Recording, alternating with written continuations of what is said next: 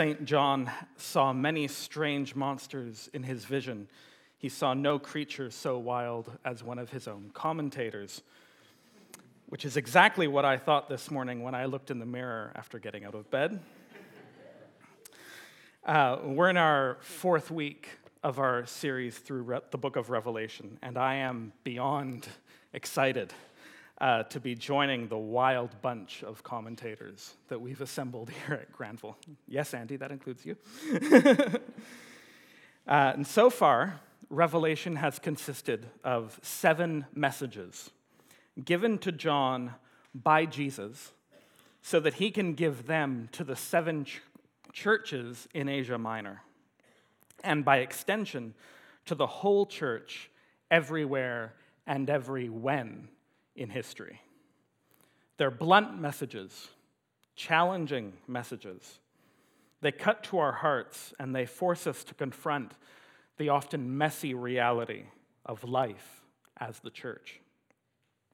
Because while it's true that the church is persecuted, it's also true that the church is compromised. We all have demons to face. And though Jesus promises to stand beside us he isn't shy about telling us that we need to face them regardless. And I have good news, because as a preacher, I should always have good news. But I also have a tendency towards lame jokes. So before I tell you the good news, I have to tell you the bad news. Those blunt and challenging messages that cut us to the quick, that was the easy part of the book of Revelation. It's all uphill from here. Because today we enter the heart of what makes this book so difficult for us to read and understand. What's tripped us up and kept us from reading our Bibles to the end. And the passage that Matt read for us today begins an extraordinary sequence of visions that lasts until almost the end of the book. Revelation is a letter, which means that someone is trying to tell us something.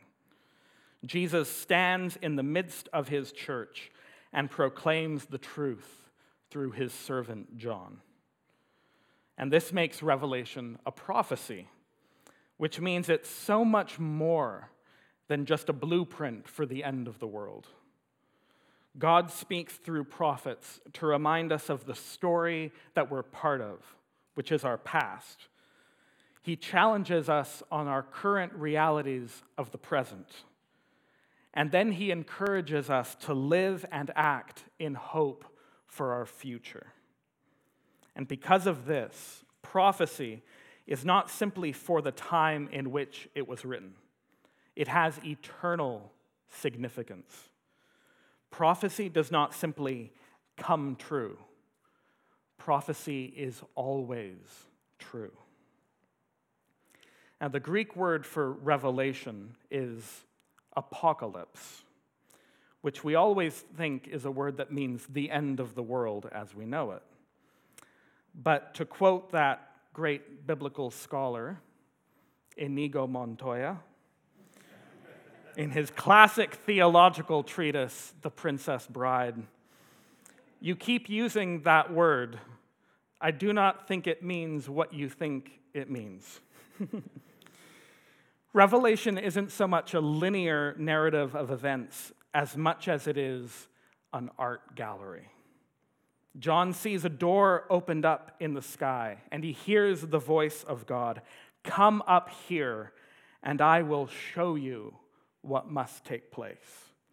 And from that moment, John enters through the door into a space full of pictures and sculptures that show us both how the artist sees the world and what needs to happen in order for the world to be fully what it was created to be. It is deliberately disorienting. The pictures move and the symbolism of some of the images changes from one vision to the next. And even math and numbers are poetry. This is apocalypse. It opens our eyes, it purges our imaginations of billboards, political double talk, and Twitter, and gives us the reality of the gospel, fresh and new, as if we're hearing it for the first time. Eugene Peterson puts it best I do not read the Revelation to get additional information about the life of faith in Christ.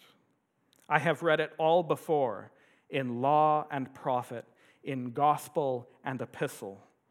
There is nothing new to say on the subject, but there is a new way to say it. Even the imagery that Revelation uses is recycled from the rest of Scripture. Because the message of Revelation is the message of the whole Bible that the one Lord has created one church and sent it out on one mission.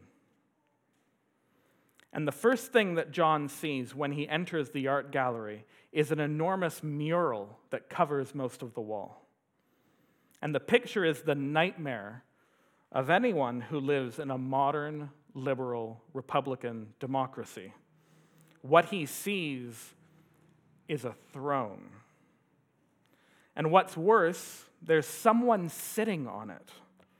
And even worse, that someone is surrounded by an entire court of groveling, sycophantic lackeys who never stop kissing up to the boss. Kings and queens and throne rooms are nice enough in fairy tales, but in the real world, they're only tyrants and dictators who threaten our civil rights, which is why we keep our monarchs firmly under the thumb of constitutional democracy.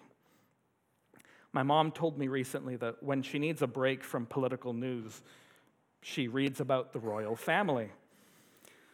When you can escape politics by focusing on the people who allegedly rule the land, you know how good we've gotten at keeping monarchs in their place.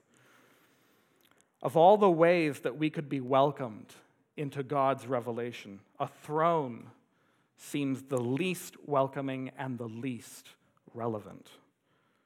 So, why begin with one? And it's important to remember that the book of Revelation is meant to reorient how we see the world. And that includes reorient, reorienting how we think about power.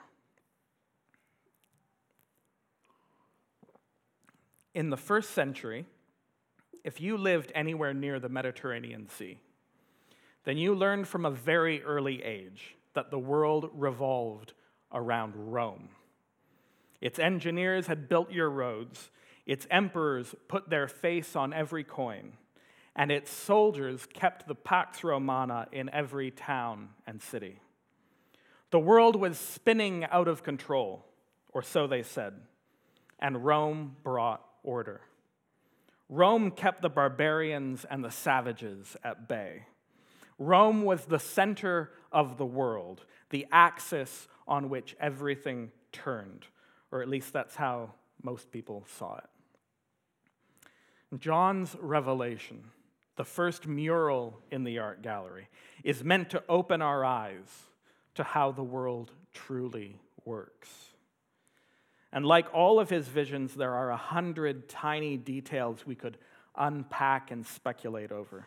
And I could lay out on a chart what five different commentators think about who precisely are the 24 elders and why the four living creatures are covered and full of eyes. Those details are worth unpacking and discussing, but I'm aware that you want to have lunch at some point, probably.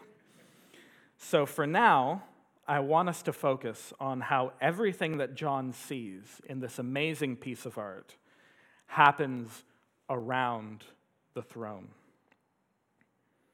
Around the throne is a rainbow, and the fire of the Holy Spirit, and a sea. Around the throne are 24 other thrones with elders who wear crowns. Around the throne are four living creatures, and the voices of many angels, and the worship of all these heavenly beings echoes out among every living creature in the world. Everything that has breath praises the Lord. And if it helps, you can think of a series of concentric circles radiating out and turning on their axis. And in the middle of everything, there's a throne. The throne is the center of gravity around which everything orbits, not Rome and not us. The world has always seemed like it was spinning out of control. Imagine, if you will, a young man in the early 1970s who got into a terrible accident which sent him into a deep coma.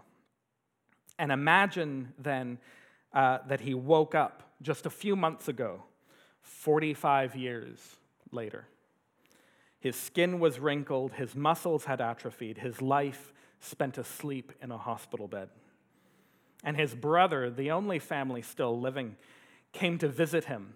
And the man asked his brother what was going on in the world. What had he missed? And his brother said, Well, it doesn't look too good right now. Everyone seems to be fighting. Gas prices keep going up. He still has supporters, but most people think the president is a crook and a liar. Refugees are everywhere. Racial tensions are rising, and we're doing untold amounts of damage to the environment. And the man who hadn't seen a newspaper since 1974 said, he got, he got a puzzled frown on his face and he said, Yeah, I, I know all that, but what's happened since then? Because the world has always seemed like it was spinning out of control.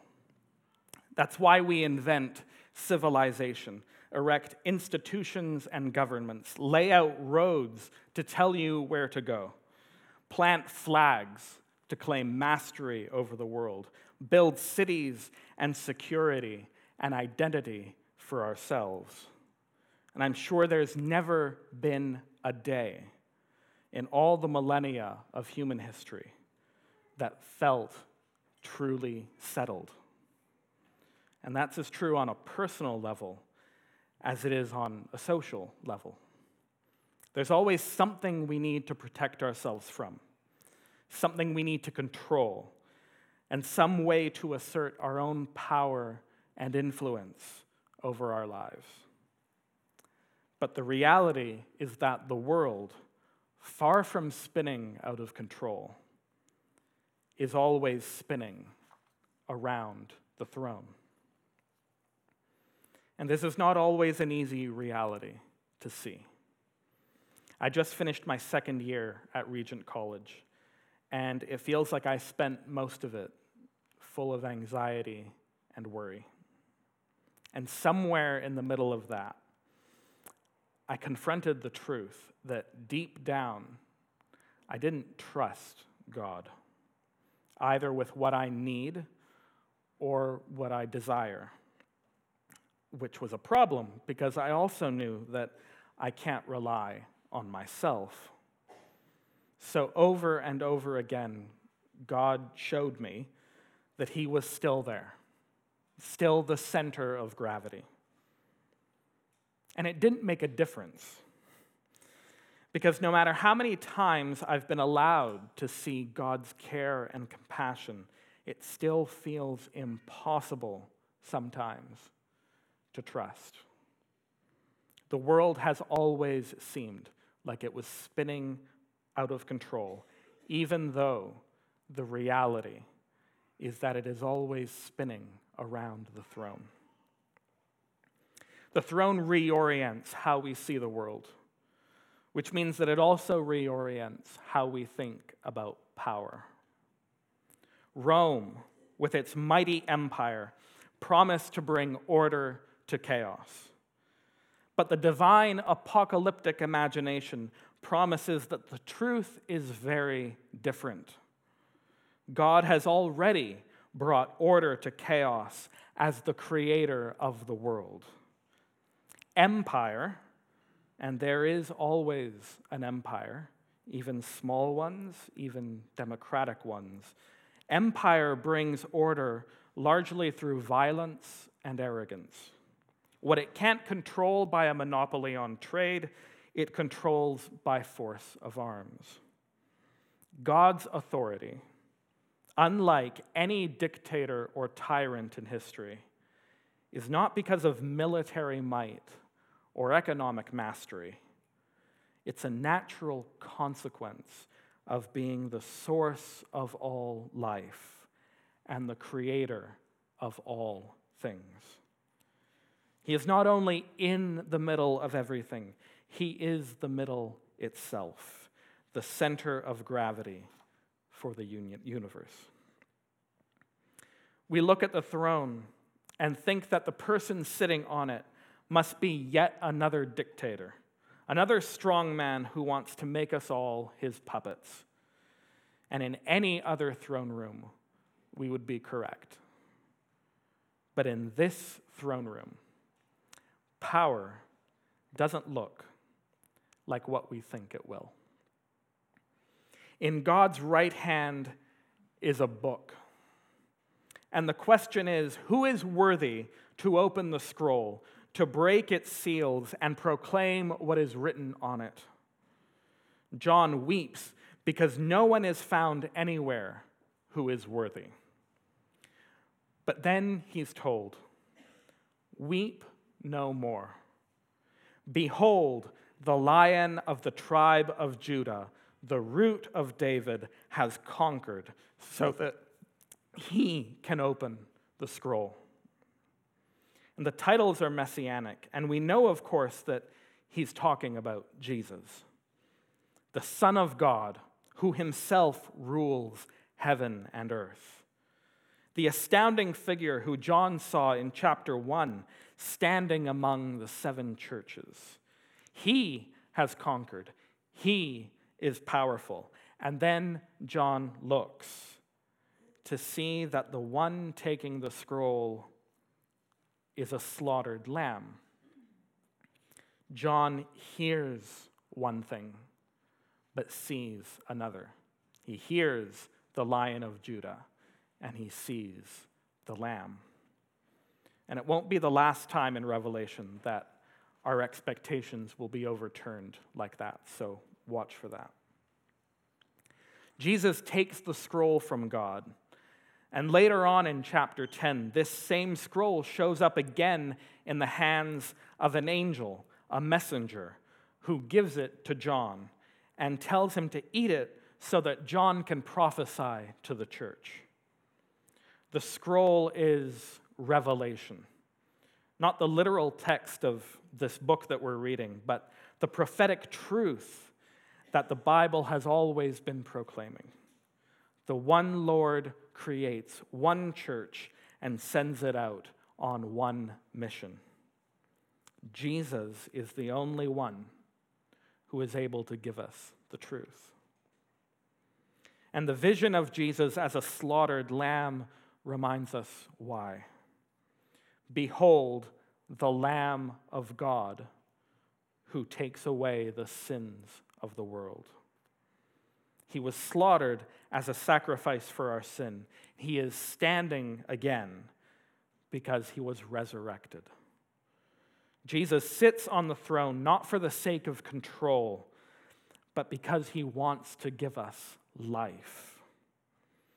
Jesus is worthy to open the scroll and proclaim the truth, not because he is powerful, but because he has loved powerfully. Jesus is worthy to be worshiped because he did not consider equality with God something to be grasped and gave up every claim to power, which in turn is why he rules the world. And it's one of the most bizarre paradoxes in all of Scripture because it's not how we think power works.